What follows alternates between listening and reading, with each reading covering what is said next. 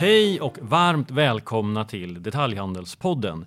Idag har vi en superstjärna, ingen mindre än e-handelsgurun, entreprenören, investeraren, branschföreträdaren Paul Fischbein, vd på Revolution Race. Varmt välkommen hit. Tack så mycket. Och med i studion har vi ju också dagens Magnus, som ju inte är Magnus eftersom han gör karriär på mästergruppen. Så att eh, jag har fått hjälp av Joel Falck, ex Kitchen Time, som numera är Nordic Nest. Du är en stjärna inom svensk e-handel, började sälja muminmuggar för att eh, sen ta det vidare till Kitchen Time, och nu har du massa nya projekt. Varmt välkommen hit. Tack så mycket, jätteroligt att vara här. Och det känns bra, Joel, för eh, som gammal Kitchen Time-grundare eh, så kommer du kunna hjälpa mig att ställa kniviga frågor till Paul eh, kring e-handel. Vi kommer försöka prata lite ingri- övergripande kring e-handelsläget, men rätt snart komma in på Revolution Race och framtiden. Och, och låt oss börja med Revolution Race. Alla har väl koll på vilka ni är, och jag utgår från att ni är i en perfekt marknad nu. Så här, Ica-gänget går till Lidl, Fjällräven-gänget går till Revolution Race. Är det så? Ja, det... det... en perfekt marknad. Nej, men man kan väl säga att vi, vi, vi är mjuka inför den situation som ändå råder, men samtidigt nöjda med hur det har utvecklats de senaste åren. Det, det, det, det måste jag säga. Sen är det svårt också att säga om, om, eller beskriva hur marknaden är. Alltså man ska komma ihåg Revolution Race är idag ett väldigt internationellt bolag. Så att det är svårt att säga att det finns ett sentiment. Om man tar Sverige som eh, exempel, det står ju för tio procent av vår försäljning bara. Så att nittio procent av vår eh, försäljning sker ju utanför Sverige idag. Så att eh, om du liksom refererar till eh, Ica eller Fjällräven eller andra svenska brands så, så eh, beskriver det ju liksom inte hela vår verksamhet utan bara tio procent av verksamheten, kan man säga. Det är väldigt intressant att höra. Vad, hur skiljer sig positionen som ni har i Sverige jämfört med till exempel Tyskland? Nej, men vårt grunderbjudande är ju detsamma. Utan jag tänkte mer att det är marknaderna som kanske skiljer sig åt. Vi ser hur konsumentsentimentet ser ut i, ja men ta Sverige jämfört med Tyskland då. Tyskland är ju vår största marknad. Det står ju nu för lite över femtio procent av vår försäljning, så den är ju, den är ju absolut störst. Och i tysk, bland tyska konsumenter så ser man ju till exempel att de inte är lika exponerade mot, dels har de en lägre belåning privat och de är inte alls lika exponerade mot rörliga räntor på, på sina bostadslån som man, man kanske är i Sverige. Så även om de också drabbas av inflation och högre liksom energikostnader så har deras disponibla inkomst inte gått ner lika mycket som i Sverige, som det har gjort i Sverige på så här kort sikt. Alltså när centralbankerna har sänkt eller har höjt sina Sina räntor så har det slagit mot svenska konsumenter väldigt effektivt, medan det i andra länder, Tyskland då som ett exempel, tar mycket längre tid. Det kan vara liksom lån upp till tio år. Så att det, det, det påverkar inte, just den komponenten påverkar inte de tyska konsumenterna lika snabbt. Så att där, där är det liksom olika sentiment, kan man väl säga. Det är ju häftigt alltså att, att ni är så stora utanför Sverige, men, men är det samma anledningar att man väljer att handla på, på Revolution Race i, i Tyskland som i Sverige, eller finns det andra värden kunderna? Ja, alltså om man tittar på vårt liksom grunderbjudande så ser det ganska likt ut i alla marknader. Sen finns det liksom vissa lokala anpassningar. Men om man tittar på själva produkterna så, så handlar det om att vi, bör, för, till, till början med så står vårt varumärke eh, och våra produkter för att det är lite, vi säljer ju friluftskläder på, på nätet. Alltså jack, eller byxor är vår största kategori, så, jackor och sånt, men allting är outdoor, liksom active outdoor. Och eh, om man jämför med eh, våra produkter så lite tajtare passform. Vi har väldigt, liksom, ett sortiment som innehåller må- mycket mer eh, olika färgalternativ. Men framförallt så har vi en hög kvalitet men försöker att sälja de produkterna till halva priset jämfört med eh, jämförbara produkter som har ungefär samma funktionalitet, samma material, samma kvalitet. Och det erbjudandet med en, en sån stark priskomponent tror jag funkar. Är väldigt, därmed är vi väldigt väl positionerade just nu när det, när det är tuffare konsumentsentiment i många, många länder, men kanske i synnerhet i Sverige. Och vi vill ju väldigt gärna komma in på varför du kan sälja en produkt som har hög kvalitet till ett lägre pris än konkurrenterna. Varför säljer du billigare, bra kvalitet till lägre pris? Varför gör inte konkurrenterna likadant? Vad är, vad är trickset? Ja, men tricket är ju när man tittar på så att vi har ett starkt grunderbjudande, men jag tycker att vi också har en väldigt stark affärsmodell, och den affärsmodellen heter ju digital D två C. Och det, det vill säga, vi säljer ju våra produkter direkt till slutkonsumenter. Då är det ungefär så här, mellan nittio till nittiofem procent säljer vi via vår egen sajt. Som då eh, består av liksom arton olika lokalt anpassade sajter. Men alla, det är ju Revolution Race-sajt. Och resterande mellan fem till tio procent sker via Amazon. Men det är också direkt mot konsument. Då använder vi ju Amazons provisionsbaserade modell på deras marknadsplats. Där vi då är en sån, så kallad merchant, en, en Amazon-handlare.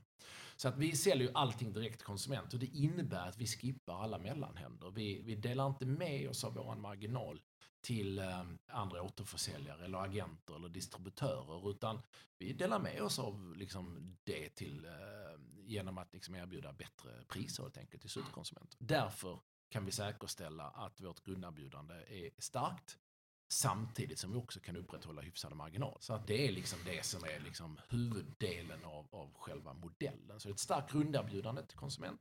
Och det faciliteras också av en stark eh, modell. Det är så här, det är ju, nu har ju D två C-modellen funnits i ganska länge, tio femton år eller väl något sånt, men kanske längre än så. Men, men, mm. men så som vi pratar om den, och bara för att exemplifiera ytterligare till alla lyssnare, så är det ju verkligen så här motsatsen till, tänk dig X X L. Man säljer varumärken i en butik i ett hyfsat nationellt perspektiv. Medan här äger du allting. Och du säljer det globalt egentligen. Ja, precis. Vi, Revolution Race finns nu tillgängligt på fyrtio marknader. Jag nämnde tidigare att vi har ju arton lokalt anpassade sajter. Så att vi har ju då en lokal version av Revolution Race i arton länder. Och då innebär det att den är översatt, det är anpassat lokala betalalternativ, logistiken är på plats, vi har en lokal kundtjänst och vad ska man säga, lokalt anpassad marknadsföring också såklart. Och, så att där, vi har arton... Vi brukar säga att vi har lanserat på arton marknader, men vi finns tillgängliga på fyrtio marknader. Så att det börjar ju verkligen bli en, en väldigt internationell verksamhet, och där då nittio procent av försäljning genereras från länder utanför Sverige. Sen ska man också komma ihåg att hundra procent av produktionen sker utanför Sverige. Så att även om det är ett svenskt bolag och alla sitter i Sverige, så är ju liksom den absolut största delen av själva verksamheten, den sker utanför Sverige. Så att det är väldigt internationellt. Men Paul, berätta mer om. Det började ju bara med fritidsbyxor eller friluftsbyxor, och där liksom, om vi går utgår från ett svenskt perspektiv, så vet jag att du och grundarna har pratat om att liksom man hade fjällrävenbyxor som var svarta eller gråa och ganska kostsamma ju.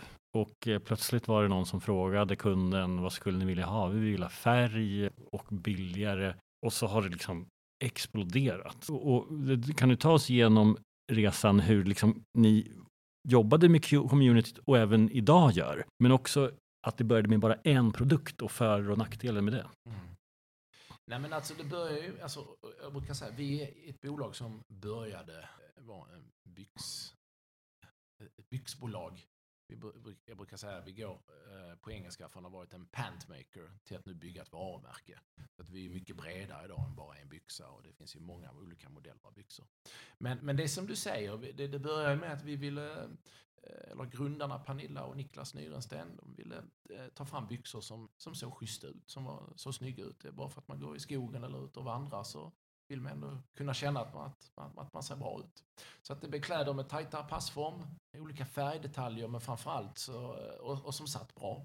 Hög kvalitet naturligtvis är viktigt, framförallt när det kommer till outdoor. Det kan ju vara liksom hårt väder, det, det kan vara kallt, det kan vara varmt, det kan vara regn, det kan, vara, kan blåsa mycket. Och framförallt så ska de kunna användas många gånger, och sen ska de också kunna säljas till ett bra pris, för att det var dyrt alltså när det här bolaget startade. Så att det finns så många olika liksom komponenter i det här erbjudandet som, som eh, föll på plats. Och eh, bolaget började ju mycket att man, eller det marknadsfördes framför allt via liksom Facebook, och man gjorde liksom produktfilmer som idag är lite, i alla fall för oss, lite episka, där Niklas står och demos, kör produktdemos. Eh, och nej, men det blev ju fullständig succé. Och sen har ju det då liksom bara fortsatt. Och givet att bolaget också byggdes via Facebook, så började, och de här filmerna var så bra, vårt innehåll var väldigt liksom attraktivt eller appellerade på många, så, så byggdes också byggdes ju upp en snabb följarskara som hade ett högt engagemang, och det har vi fortsatt att bygga på. Så vi bygger en community, men framför allt så har vi byggt bolaget på att liksom få kunderna att vara en del av själva bolagsbyggandet, eller när vi utvecklar nya produkter. Så vi satsar väldigt mycket på att få kunder att recensera produkterna, och eh, vi vill verkligen att kunderna kommer in och recenserar produkterna. Eh, så att dels får vi ju liksom, och, och, för det ger så mycket, dels får vi betyg så vi förstår vad kunderna tycker om produkterna, de ger kommentarer och vi kan liksom läsa av och, och vidareutveckla produkterna. Men, men det är inte bara viktigt att få höga betyg, det är också viktigt att det är många som recenserar, för att när man är ett D två C-bolag så är det ganska viktigt. Det, det, det skapar mycket trovärdighet och kredibilitet när man ser att nu är vi uppe i femhundra Över, över femhundrafemtio tusen recensioner. Så man säger, om femhundrafemtio tusen människor varit in och köpt de här, eller åtminstone recenserat, då vet man, då är det rätt många miljoner som har köpt produkter på den här sajten. Ja, men det är no- no- någonting jag kan lita på. Så att det finns ett, ett, ett, det är viktigt att också att man har många recensioner och ja, försöker engagera. Om du går in i en ny marknad nu, eller så här, du, när du går in i en ny marknad så antar jag att då ser du ju att eh, här finns vi inte med lokal sajt, men de handlar gröna, bruna och, och röda byxor. Liksom. Och, och är det det som... Hur, ja, hur går men det när till? Man går in i ett nytt land så kan man ju ändå se att det är över femhundrafemtio tusen människor som faktiskt har köpt produkter mm. av det här bolaget. Och just den här produkten är det kanske trettio tusen som har recenserat, och de ger ändå den här produkten fyra komma sex av fem i snitt. Och så säger man, och dessutom är de ju snygga. Och sen är det ju halva priset jämfört med konkurrenterna. Så att det är mycket så man bygger upp en liksom, man bygger liksom upp en bra bild, och ja, det verkar som att det funkar.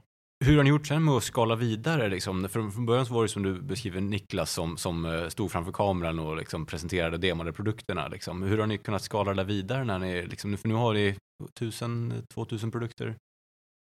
Ja, så vi har ju ett, ett räknade skus, alltså storlekar och, och olika färgalternativ, ja. Och flera tusen. Mm. Nej, men hur det går till, alltså det, det, bolaget har ju liksom gradvis vuxit under tio år nu, vi firar i tio år nu.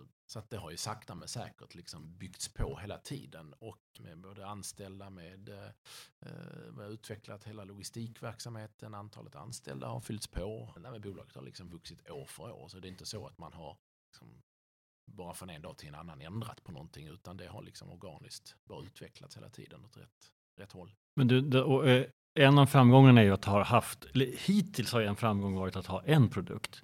Men nu kör du slalom, glasögon, alltså du, du är inte, ni är inte tokspreadat, det är liksom inte stormkök. Men, men, men skulle du kunna ha ett stormkök snart? Nej men alltså, Revolution Race går ju, eller hela den här resan har, har gått och går från att ha varit en pantmaker, en, ett byxbolag, till att bygga ett varumärke. Och inom ramen för det varumärket så, att bli ett outdoor-varumärke ska jag säga. Och inom ramen för det varumärket så, så har vi ju adderat på jackor och underställ, och det är liksom, det är alltså mellanlager, lager två kallar vi det. Väskor, mössor, accessoarer, vi har till och med hundkläder liksom. Men allt, så att det, det utvecklas ju nu istället till ett outdoor-varumärke, men som säljs på en sajt. Så vi ser ju inte alls som ett, som ett varuhus eller någonting. Vi ser oss som ett outdoor-varumärke idag. Men förändra sättet att, alltså jag kan ju inte det här, men när du bara hade byxor, då var det att tok pusha byxorna och filmerna på Facebook och så som ni gjorde. Men att bygga varumärke, det är någonting annat, eller? Nej, jag tycker inte det. Det är klart det är lite annat att göra en jacka än ett par byxor. Men, men vi har så pass många nöjda kunder, och de vill vi fortsätta jobba tillsammans med och utvecklas med. Så att eh, om du bara skulle sälja byxor så, eh, jag menar det finns ju en gräns för många byxor en, en kund kan ha kanske. Vi, vi gör ju bra byxor också, de håller ju länge. Men är det det som, alltså snittköpet går upp? Eh, snittköpet den... går upp, men framförallt så ger det i alla fall, det ger ju kunderna möjlighet att komma tillbaka och köpa någonting annat också av oss. Så man köper ett par byxor, kanske två par byxor, nöjd med det, så tänkte jag, men jag vill ha en jacka av det här bolaget också. Det finns ju anledning att komma tillbaka och köpa någonting nytt. Så det är ett sätt att liksom behålla relationen och, och, och liksom få upp graden av återkommande kunder. Men i takt med och så här, vi vill ju bygga ett stort bolag, vi är på en resa där vi vill bygga ett liksom, vår vision är att bli världens mest rekommenderade automärke. Då måste vi liksom bredda sortimentet, och vi måste bli mycket större, vi måste finnas på fler marknader. Så att det är liksom det det i grunden handlar om. Så att vi, vi vill ju att kunderna kommer tillbaka, är supernöjda med det vi levererar och, och ja, vill fortsätta utveckla med oss, utvecklas med oss. Men det är häftigt alltså, när ni breddar mer och mer i produktutbudet. Ni går från att bara sålt byxor till att över tid så tänker jag att ni blir ju ett alternativ till att handla på Outnorth, att ni mer och mer konkurrerar mot en, liksom en, en bred, liksom, bred multibrand-aktör. Liksom. Ja, det kan man väl säga. Vi konkurrerar ju dels både med alltså återförsäljare, om det är fysiska, du nämnde X X L innan, eller digitala som Outnorth, men även med andra brands. Vi, vi, när, vi, när jag tittar på konkurrenter eller de jag vill jämföras med, så tittar jag framförallt på andra brands, för det är ju det, vi, vi är ett brand, så vi tittar på andra brands. Så att, men det är klart att de också så att säga, har en marknadsandel. Mm. Konsumenterna köper ju även av Outnorth, eftersom inte vi finns där så blir det ju någon form av konkurrens. Mm. Det finns ju exempel på, på direct consumer-bolag som har breddat sitt sortiment men som sen har backat, till exempel Ideal of Sweden som börjar med att sälja mobil, eller, eller mobilskal och sen så lanserat väskor exempelvis och inte liksom riktigt lyckats med sin kategoribreddning. Men ni har ju uppenbarligen lyckats med att bredda kategorier. Vad, vad, vad skulle du säga skillnaden i det ni gjort jämfört med andra kategoribreddningar som kanske inte lyckats? Ja, men vi har ju både lanserat produkter som har funkat bra och som kanske inte har funkat lika bra som man har tagit bort. Så när, när vi, vi vill ju vara väldigt balanserade när vi lanserar Revolution Race i nya länder, alltså nya marknader, men också när vi lanserar nya kategorier eller nya produkter. Och när vi är balanserade så, så brukar vi jag brukar säga att vi doppar tårna. Så att när vi då liksom till exempel nu precis har lanserat ett nytt alpinsortiment. Alltså vi är ju då, vi är outdoor och vi ska vara active outdoor, det liksom genomsyrar ju allt, och i det ligger ju liksom att man är både ut och vandrar och ut med hunden på en promenad eller man påtar trädgården, så att det är liksom multifunktionella outdoor-produkter. Vi är inte så här riktigt nischade. Ska du bestiga Mount Everest, då skulle jag nog ändå kunna säga att du kan använda någonting annat. Du kan använda våra kläder, men det finns andra produkter för det också, utan vi fokuserar mer på det multifunktionella och rikta oss till en liksom större massmarknad eh, än en nischmarknad. Och när vi då lanserar någonting nytt som vårt alpinsortiment, så vill jag doppa tårna. Vi tar det ganska försiktigt och känner oss för. Och eh, nu har ju det blivit en liksom riktig succé. Vi lanserar det här i november. De produkterna håller på att ta slut. Liksom. Så det är bra. Men det är också för att vi kanske inte har köpt jättemycket. Så att det kommer att stå för någon enstaka procent av omsättningen de här månaderna som då, liksom, det är en kortare period, november till liksom februari. Men det är ändå så här, dels så doppar man tårna, till nästa år kommer vi dubbla liksom, inköpen av det sortimentet, så att man gradvis liksom växer in i en ny eh, kategori. Så att, eh, och då säkerställer man ju att det inte blir liksom, några katastrofer när man testar, för vi måste ju testa liksom. Vi måste ju fortsätta vara relevanta, vi kan inte bara stå och sälja samma byxor. Har, har du några liksom, exempel där på, på kategorier som ni har lämnat? Alltså som ni testar och som inte funkade? Nej, liksom. Inte direkt, men vi har liksom produkter som vi har lanserat mm. som inte har varit bra. Kanske av kvalitetsskäl, men också så här, nej, men det gick inte bra. Det färger också och sådär. Men eh, samma sak, vi har ju lanserat hundkläder. Det har eh, funkat bra, men det var mm. inte jättemånga hundjackor som vi liksom köpte första gången. Och nu har vi både liksom regn- och fleecetröjor eller jackor heter det för, för hundar. Så att, och det, så växer man gradvis in i det. Så att um, vi, vi tar det försiktigt. Samtidigt gör vi samma sak med nya länder. När vi går in i nytt land, det är aldrig någon sån här hockeystick. Vi tar det försiktigt, se till att tjäna pengar från första ordern. Det är liksom väldigt viktigt. Det, det skapar disciplin också i organisationen. Nackdelen är att det tar lite längre tid. Det tar, det tar ett par år innan vi börjar bli liksom få någon form av storlek på en ny marknad. Därför är det viktigt att vi liksom har många marknader samtidigt som vi gör det där i. Så att alla de där tillsammans gör. Men hade vi liksom gått in i ett Tyskland med en sån här hockeystick, full, full explosion i marknadsföring, då hade det gjort väldigt ont i början. Men jag tycker att vi har fått väldigt bra betalt av det. Liksom att ha, ha den där disciplinen. Men nu börjar vi bryta igenom på riktigt. Men det har ju tagit eh, sju, sju år. Men vad är receptet där när ni går in på en ny marknad, när ni ska börja sälja i Frankrike eller, eller Tyskland är en ganska mogen marknad, men lite, liksom, när ni tar er an en helt ny marknad, vad är receptet? Vilka steg finns där? Ja, men då börjar vi med liksom klassisk performance marketing. Vi börjar riktigt low funnel och ser till att bör, börja med att rekrytera nya kunder som köper. Det är det bästa sättet. Jag brukar säga att det bästa marknadsföringen, det är att ha kunder som är nöjda, som går runt med våra kläder. Det är, liksom, det är det bästa. Det är liksom, börja med att rekrytera en massa ambassadörer, det vill säga kunder.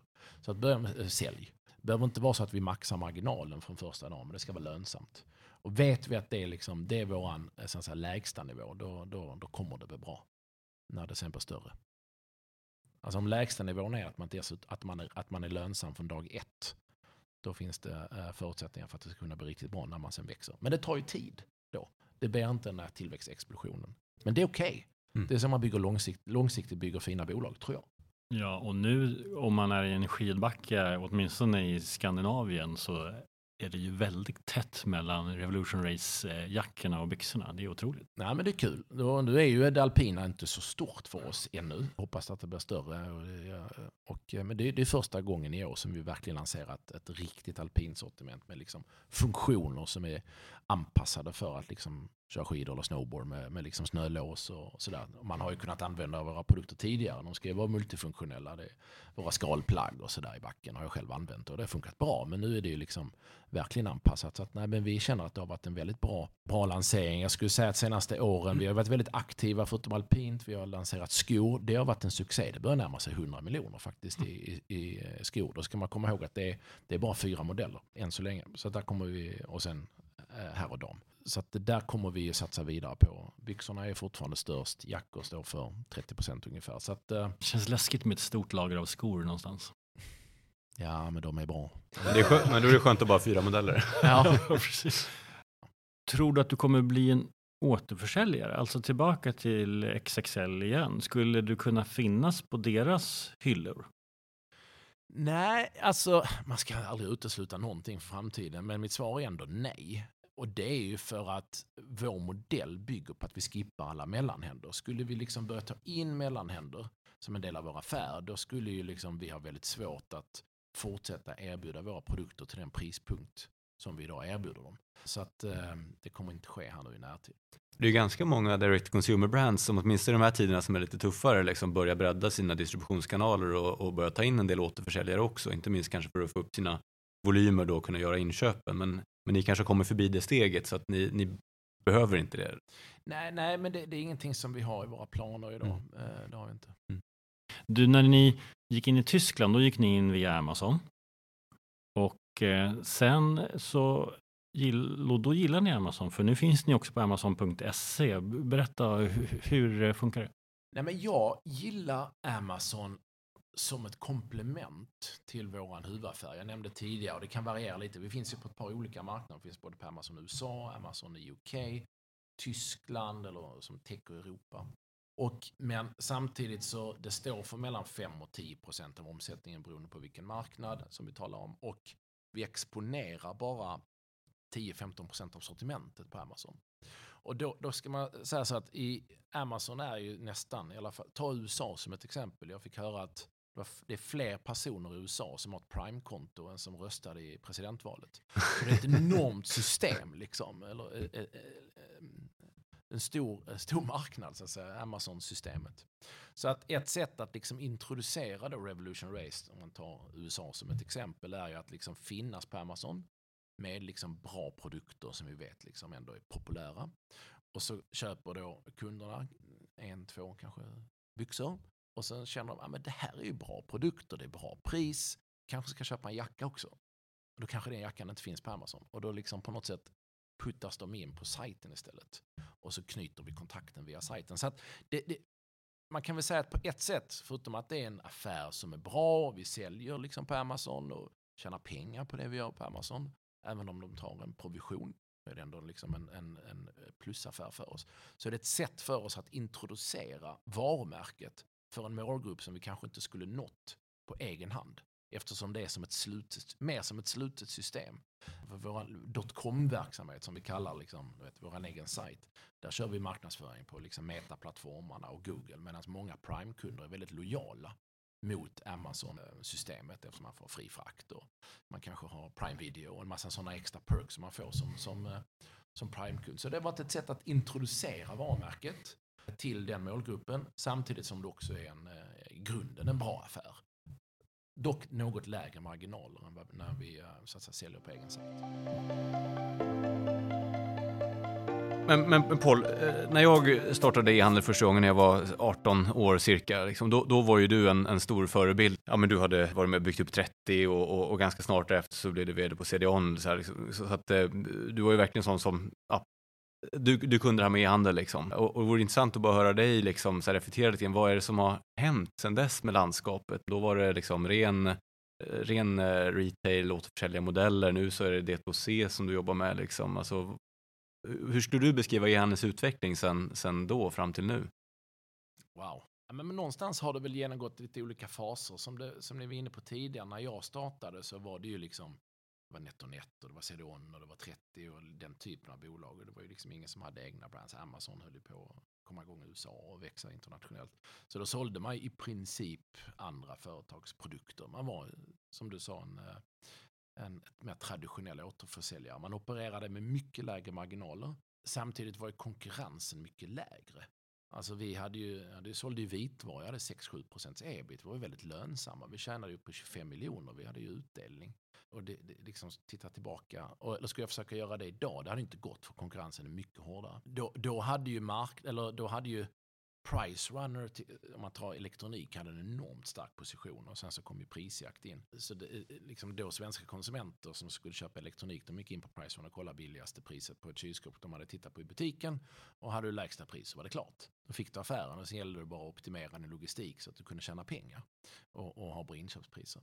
Sen kom ju då tjugohundraåtta, det var ju en finanskris, om vi ska dra några liksom likheter till det vi ser idag, det var ju liksom annorlunda på så många sätt, men det man kan konstatera att det var ändå, när jag körde trettio, det var trettiotalet bästa år, och det var någonting som jag har svårt att sätta fingret på vad det var, men det var som att folk såg åt sina aktier, man, man blev lite fattigare liksom. Men är det lite som Lidl och Ica nu? Ja, men man, liksom, man blev för... nog mer om sig och kring sig och liksom så här, vi ska behöva köpa ett kylskåp, men vi försöker se var det finns billigast. Jag tror det var fler som gjorde det. Och det gav liksom en extra skjuts. Man gjorde lite mer research liksom. Och så att vi, vi växte i det året tror jag med hundra procent och max liksom hade sju procent marginal. Så det var ett jättebra år. Sen blev konkurrensen hårdare tjugohundratio till tjugohundraelva. Jag hade sålt bolagen, men jag fortsatte, som du sa, jag var vd för C D O N och I D, jag låg i trettio. Och då eh, kom jag ihåg att jag hade Nelly. Då började jag för första gången jobba med egna varumärken också. Gymgrossisten hade Star Nutrition. Eh, Nelly hade en, eh, en del av sin försäljning som var private label. Och, så att det var då jag egentligen för första gången började se att man liksom Man kan faktiskt sälja grejer som inte bara säljs via Price Runner, utan man kan bygga varumärken själv också på nätet. Via liksom olika typer av koncept och content och sådär. Sen, ja, det har ju hänt jättemycket sen dess. Vi har ju fått in sociala plattformar, vi har fått in mobiler. Det fanns ju inte när jag startade tjugohundratre till tjugohundrafyra. Så att det, liksom, det har ju hänt jättemycket. Men, men jag, jag skulle ha svårt att säga att jag idag skulle kunna starta en, en, en ny trettio liksom, som bara säljer andras produkter. Däremot tror jag att det fortfarande går att se, liksom starta nya varumärken. För det finns liksom alltid plats för. Det som har hänt nu är ju liksom... Alltså, före och under pandemin så var det ju många bolag som startade som, fick, som var riskkapitalfinansierade. Och jag tror att nu i efterhand så var det inte bara av godo. Liksom, utan då blev det ett väldigt tillväxtfokus som gjorde att man liksom inte fick hundra procent i koll på sin verksamhet. Utan bara skulle rekrytera nya kunder och sälja så mycket som möjligt för att man skulle kunna få upp värderingen och liksom ta in mer pengar. Så det blev någon form av ohälsosam konkurrenssituation på marknaden. Och eh, det har ju blivit lite av ett uppvaknande nu. Liksom, att nu måste man se till att tjäna pengar och faktiskt försöka växa och tjäna pengar samtidigt. Så att nu tycker jag egentligen att, att vi är i en situation som är ganska balanserad. Men du, och man pratar, vi, låt oss prata lite om hur tufft alla e-handelsföretag har det. Men, men innan det... Alltså det du beskrev nu kring finanskrisen och hur man liksom började vara mån om pris och inse att e-handeln är rätt bra. För där kan jag, man är mer, mer om och kring sig letar. Glömmer vi det nu? För nu, pratar, nu är det ju kris, lågkonjunktur och man ser över sin konsumtion. Och e-handelsföretag slås ut för att, precis som du är inne på, det öppnade upp egentligen fler e-handelsföretag än vad omsättningen ökade. Så det är klart att sen när det går åt andra hållet så kommer det bli tufft. Men kan det vara så att vi nu underskattar e-handelns potential för att konsumenter faktiskt... For, det finns fortfarande liksom en beteendeskifte där online kan växa tack vare de här egenskaperna du säger. Ja, men jag tror det, eller jag är fortfarande brukar säga, religiös och tror att e-handel kommer att fortsätta växa till mycket högre nivåer än den totala handeln och sådär. Sen är ju då, inom vissa kategorier, om man tar heminredning eller elektronik, så är e-handel ganska, ganska liksom stort ändå. Men jag, jag tror att det som är, är viktigt att man har koll på sin affär. Liksom. Jag, jag är ju mycket hellre en e-handlare än en fysisk handlare när det är tufft där ute. Alltså för det jag tror att många glömmer bort är att man är så himla mycket mer snabbrörlig som e-handlare. Alltså du har inga butiker, inga långa kontrakt att ta hand om. Du har inte en massa personal som står i butik, utan du, du behöver inte egentligen sitta fast i långa eller liksom stora marknadsföringscommitments. Eh, utan du kan jobba väldigt liksom, flexibelt med din performance marketing. Du kan skruva på, du kan skruva, skruva ner så att säga. Så att du är väldigt mycket mer flexibel. Och den snabbrörligheten inbillar jag mig i alla fall är en enorm konkurrensfördel. Jämfört med om du sitter i en butikskedja, trettio butiker eller någonting. Så att säga, det är ju, jämfört med att vara en e-handlare, det är ju en mardröm. Liksom. Så att jag är, men, men det bygger ju på att du har koll på din grundaffär. Jag brukar säga att det är så viktigt att, att, att man är disciplinerad och verkligen har, har koll på att man tjänar pengar. Beroende lite grann på vad man säljer, men det är viktigt att veta liksom, exakt hur du tjänar pengar. Och eh, det är lätt att sitta och vara raljant sådär, men, men jag brukar säga att om du har säkerställt att du alltid har varit lönsam och alltid tjänar pengar från första åren, du vet att du kommer tjäna pengar andra och tredje också. Men om du har haft en modell där du liksom har tillåtit dig själv att en, en del av vår så att säga, modell att rekrytera nya kunder handlar om att vi kan gå back första, andra, tredje åren, då tror jag det är tufft.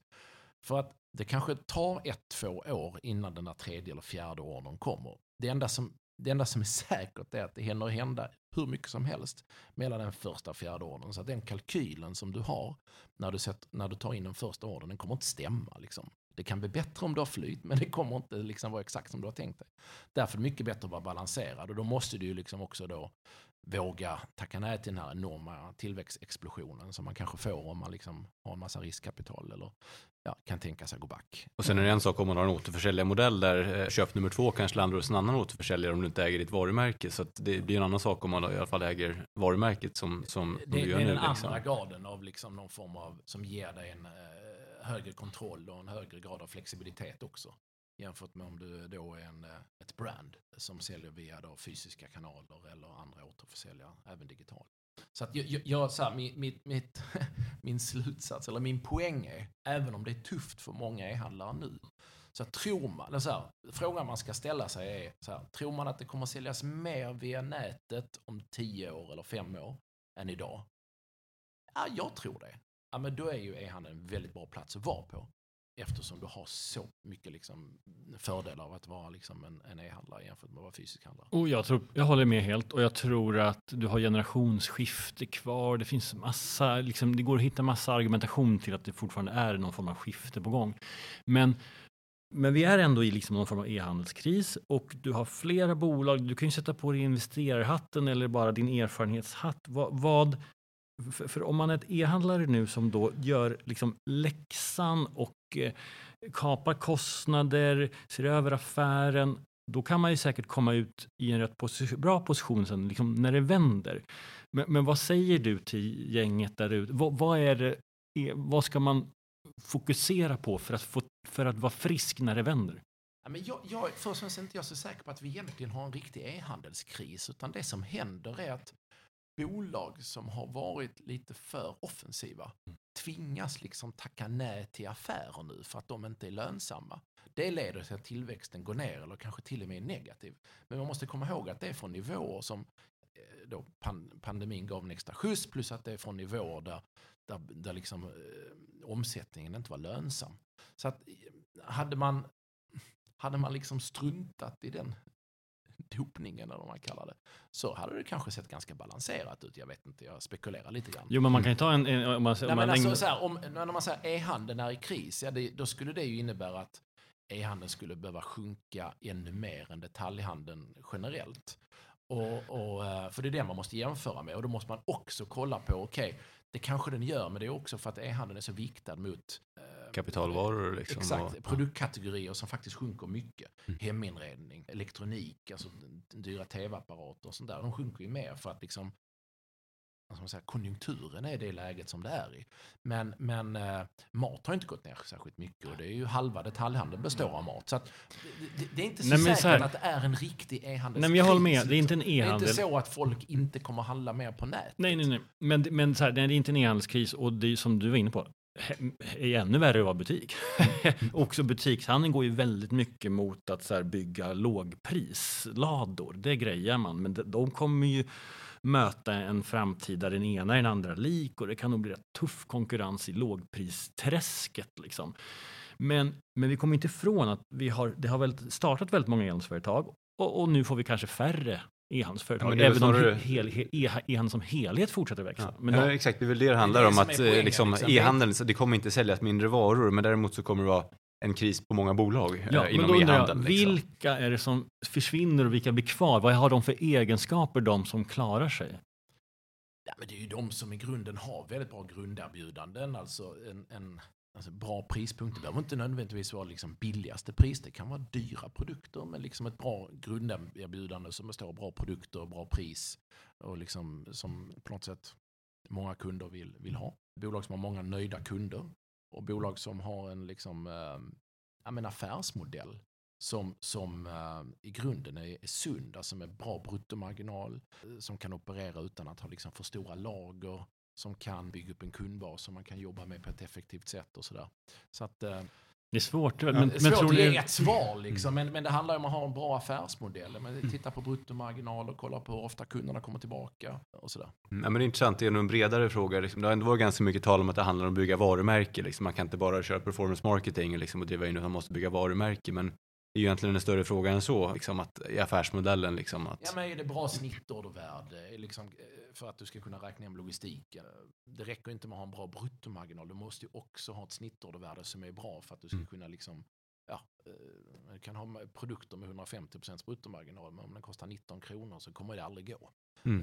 Sådär, så att det, det, det där är ett par olika liksom, komponenter som också är viktiga förutom att bygga ett bra varumärke. Mm. Men när jag tänker lite kring, kring det där så liksom, det finns ju antingen bolagen som har byggt liksom, egna varumärken, egna produkter, och sen så finns det liksom återförsäljarmodellen, och, och, och jag, när jag tänker kring det så, så i ett viss kategori så finns det utrymme för någon eller kanske liksom en, två, kanske tre liksom, riktigt alltså stora aktörer som bygger volym som kan vara lönsamma där. Liksom. Boost är ett sånt exempel. Ja, ja, ja absolut. Men det, det, är ju, det, det är klart att det kommer finnas. Men det, jag håller nu med. Det kan inte finnas tio boost på en marknad utan det blir några riktiga giganter. Liksom, ja. Och de bygger på volym. Ja. Det, så det, återförsäljarmodellen bygger på, liksom, det bygger på volym och sen ja. Så utöver det så finns ja, det plats tror jag, för... Det, jag, tror där, jag tror att det däremot är svårt att idag från scratch starta en sån.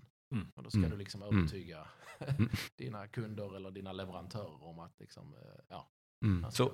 Så, så återförsäljarmodellen, är, den är inte död liksom, nej, men, men, men den är svår att starta nya återförsäljare nu. Liksom. De är jätteduktiga, ja. De har ett bevis på definitivt på att den inte är död. Så mm. tvärtom, ja. de, de, de är ett bolag, de, de, så här, de har ju koll på sin modell, liksom, på sin operativa, de har koll på vad de gör. De känner inte de jättebra, men känner lite grann, jag tror de, de räknar mycket. Ni har ju fortsatt väldigt fina bruttomarginaler i verksamheten. Och vad, samtidigt som man ser många andra bolag liksom kämpa med att hålla uppe marginalerna och så vidare. Vad är det som ni har gjort som har lyckats, för att lyckas hålla uppe marginalerna på det här sättet i de här tuffa tiderna ändå? Ja, men det är en, jag ska säga, nej, men vi har ju jobbar, vi är duktiga på inköp, duktiga på att liksom designa nya produkter. Det måste man också vara, som också får så här, som kokar ner till liksom vilket inköpspris som det blir eller tillverkningskostnader som det liksom medför. Det gäller att ha en bra produktmix, det gäller att ha en sund, liksom, eh, sund snittordervärde, det gäller att ha en returgrad som är hanterbar.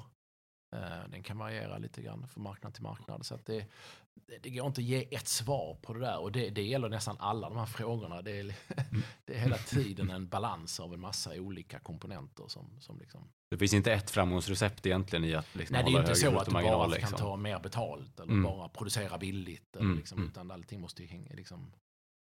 Du, i den mån som det kommer Fjällräven-kunder och under svagare konjunktur nu byter till Revolution Race, kommer de vara kvar sen när konjunkturen vänder upp? Lite så här, ICA tappar en ström till Lidl och så blir många kvar på Lidl. Finns det en sån förflyttning som är svårt att uttala om precis i, i, stund, i rådande stund? Men... Ja, det är svårt. Och sen, eller så här, det, nej det är inte så svårt att svara på. För, och svaret är väl så här, att vi växte jättebra. Man backar, jag brukar ibland få frågan, framförallt om så här investerarna, man fick inte ni bara en covid-boost och så, ja, hur ska det gå nu då? Ja, men då är mitt svar så att det gick faktiskt väldigt bra för Revolution Race innan pandemin. Det gick väldigt bra under pandemin och det fortsätter gå, gå väldigt, väldigt bra även efter pandemin. Och då liksom, så att även när man då hade lockdowns, vi opererade på många länder där det var helt nedstängt, eh, men även olika stimulanser och så. Alltså det, vi, jag tror att vi har i grunden ett starkt grunderbjudande som kommer att funka över tid. Något som ändå känns, alltså kanske inte helt unikt, men, men som, som, som jag tycker är häftigt med Revolution Race, det är hur, liksom, hur ni har tagit igenom olika faser i bolaget. Liksom. Man, första steget med entreprenörerna som gjorde liksom allt själva och sen så liksom skalar upp och liksom bygger ett ledarskap för att kunna ta nästa steg. Och liksom, det känns som att det måste vara ett antal olika flaskhalsar som ni har lyckats navigera er igenom. Vad, vad liksom, hur har ni lyckats med det? Nej, men det som du säger, det har ju gradvis utvecklats. Nej, men, eh, nej, men i grunden handlar det om att eh, Pernilla eh, som var vd och Niklas som var medgrundare, de, de har ju lyckats liksom ta in bra folk. Och det var ju också det som gjorde att när jag kom in och tog över, så jag var ju ordförande innan, så jag hade ju liksom, hade bra kunskap om bolaget. Jag kände personerna i bolaget. Men det gick ju väldigt liksom ordnat att byta vd. För att det team som man hade byggt upp var, det var starkt och väldigt liksom kunnigt inom området. Och jag tror att det är liksom nyckeln till allt. Man kan ha bra K P I:er och bra modeller och snygga byxor, men det är ändå människorna som ska utföra arbetet som måste vara duktiga. Men, och nu om du tittar fem år framåt så har du inte, ja, grundarna är kvar som ägare men de är inte operativa. Är det liksom en identitetskris på Revolution Race då? Hur sätter ni målen nu liksom?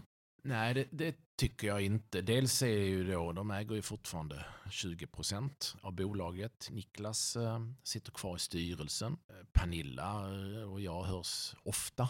Och äh, jag tror så här, Pernilla och Niklas kommer alltid vara en väldigt, väldigt central del av det här bolagets identitet, men också liksom, jag ska inte säga verksamhet, men för de är inte operativa, men liksom vi har full access till dem om det skulle vara någonting, och brukar ringa Niklas ofta och prata produkt och sådär, där är jag väldigt duktig. Så att, nej, jag är inte så orolig för det. Som sagt, de, de, de kommer alltid vara helt centrala för det här bolaget.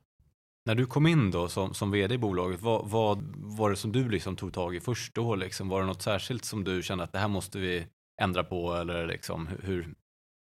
Hur tänkte du där? Nej, men egentligen du? Inte, utan det, det var som jag sa tidigare, bolaget gick ju ganska bra, eller hade gått bra under väldigt lång tid och eh, hade ett starkt team, så det första jag frågade liksom egentligen ledningsgruppen, vi hade ju ledningsmöte direkt, och när jag kom in så frågade jag, tycker ni vi ska göra då? Ja, så hade de ju liksom, så här tycker vi att vi ska göra, ja men bra, då gör vi väl så så. Ja. Och så var det inte mer med det. Så att, nej men det var väldigt ordnat och eh, tycker det har funkat väldigt bra. Nej, men det är ju spännande. För vad, vad skulle du säga är liksom viktigt som ledare för ett e-handelsbolag? Jag, jag tror så här, först ska man inte komplicera saker. Och sen, det, det beror också väldigt mycket på vilken fas som du befinner dig i. Liksom, om du startar upp från början, ja, men då måste du vara sjukt duktig på att göra allting själv. Ja, och det måste du nog vara under liksom en bra tid. Men i, grad med att, eller i takt med att bolaget växer, så måste du ju liksom vara med på att du måste ta in ett team som du vågar lita på och som kanske ska göra lite annat. Så då går du över från att göra allting själv till att liksom börja få lite koll. Eller mer ha koll själv, men att våga låta andra göra grejer och låta dem göra misstag och sådär. Och sen när man har jobbat så här tjugo år så känner man ganska snabbt lukten av om liksom så här, nu är någonting inte helt perfekt liksom. Och jag liksom kollar ju liksom de viktiga kopiorna. Inte bara dagligen, flera gånger om dagen. Man blir liksom lite slav under det där. Det är som en drog. Kan du inte, vilka, vilka tre viktigaste vak- kollar du på när du vaknar? När jag vaknar, då... Eh, tre, måste jag välja tre? Det är så många. Men du, förlåt, välj hur många du vill. Nej, men det är försäljningen. Jag kollar marginalen. Jag kollar lagret. Jag kollar hur mycket vi har plockat. Jag kollar marknadsföringsspenden igår. När jag vaknar. Och, och då, om du, då ser, om du ser, min, och så ser du minsta avvikelse någonstans, då är det action direkt liksom. Nej, men då om det är lite så här, det spenderades lite mycket på marknadsföring igår, då ringer jag och frågar, vad, vad hände här nu då liksom? Eller om det är för mycket eller för, eller för lite också. Så, ja, men det... Så du styr mycket genom nyckeltalen med ja, medarbetarna? Liksom. Man går från att ha koll, man går från att ha utfört själv, utföra själv till att mer ha lite koll och ställa frågor och våga delegera. Och sen jag brukar säga att jag är en um, ska jag, säga, jag, jag, jag brukar säga så här, jag är en ganska bra ledare. jag är en ganska, men samtidigt som jag är en usel chef liksom. Och det, det är så här, jag, jag vet åt vilket håll det här bolaget ska gå. Det, dit går vi. Men eh, jag måste eh, nu ha ett team som gör det här dagliga. Mm. Men det är lite spännande också i och med att du har varit ja, med tjugo år i branschen och, och, och så vidare. Då. Hur, hur gör du för att hålla dig uppdaterad? Liksom? För det, det händer ju otroligt mycket i den här branschen. Och, ja, det gör det ju. Och jag känner ju så här panik hela tiden att man ligger långt efter. Det kommer ja, men så här, handel på sociala plattformar, liveshopping och ingen aning. Nu snackar alla A I, innan var det blockchain och liksom bitcoins. Och, ja, jag bara känner att jag kan inte allt det där. Liksom. Och eh, då ber det så att man ber lite... Mm. Kanske lite tråkig så här. Nu, nu är det så här. Nu ska vi köra, nu ska vi tillverka ett par byxor för x kronor. Och sen ska vi sälja dem för x plus y. Och så får vi se till så att det är tillräckligt mycket däremellan så att det täcker alla kostnader. Det är liksom det vi ska göra.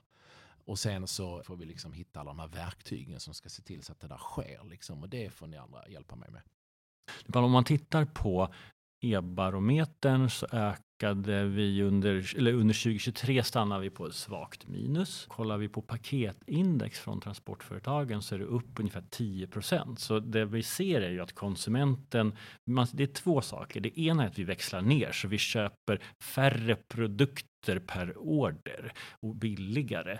Det andra är ju Kina Temu, eller vad heter det? Shein och Temu, alltså Kina-paketen som väller in. Är de paketen en del av e-handelsbarometern? Nej.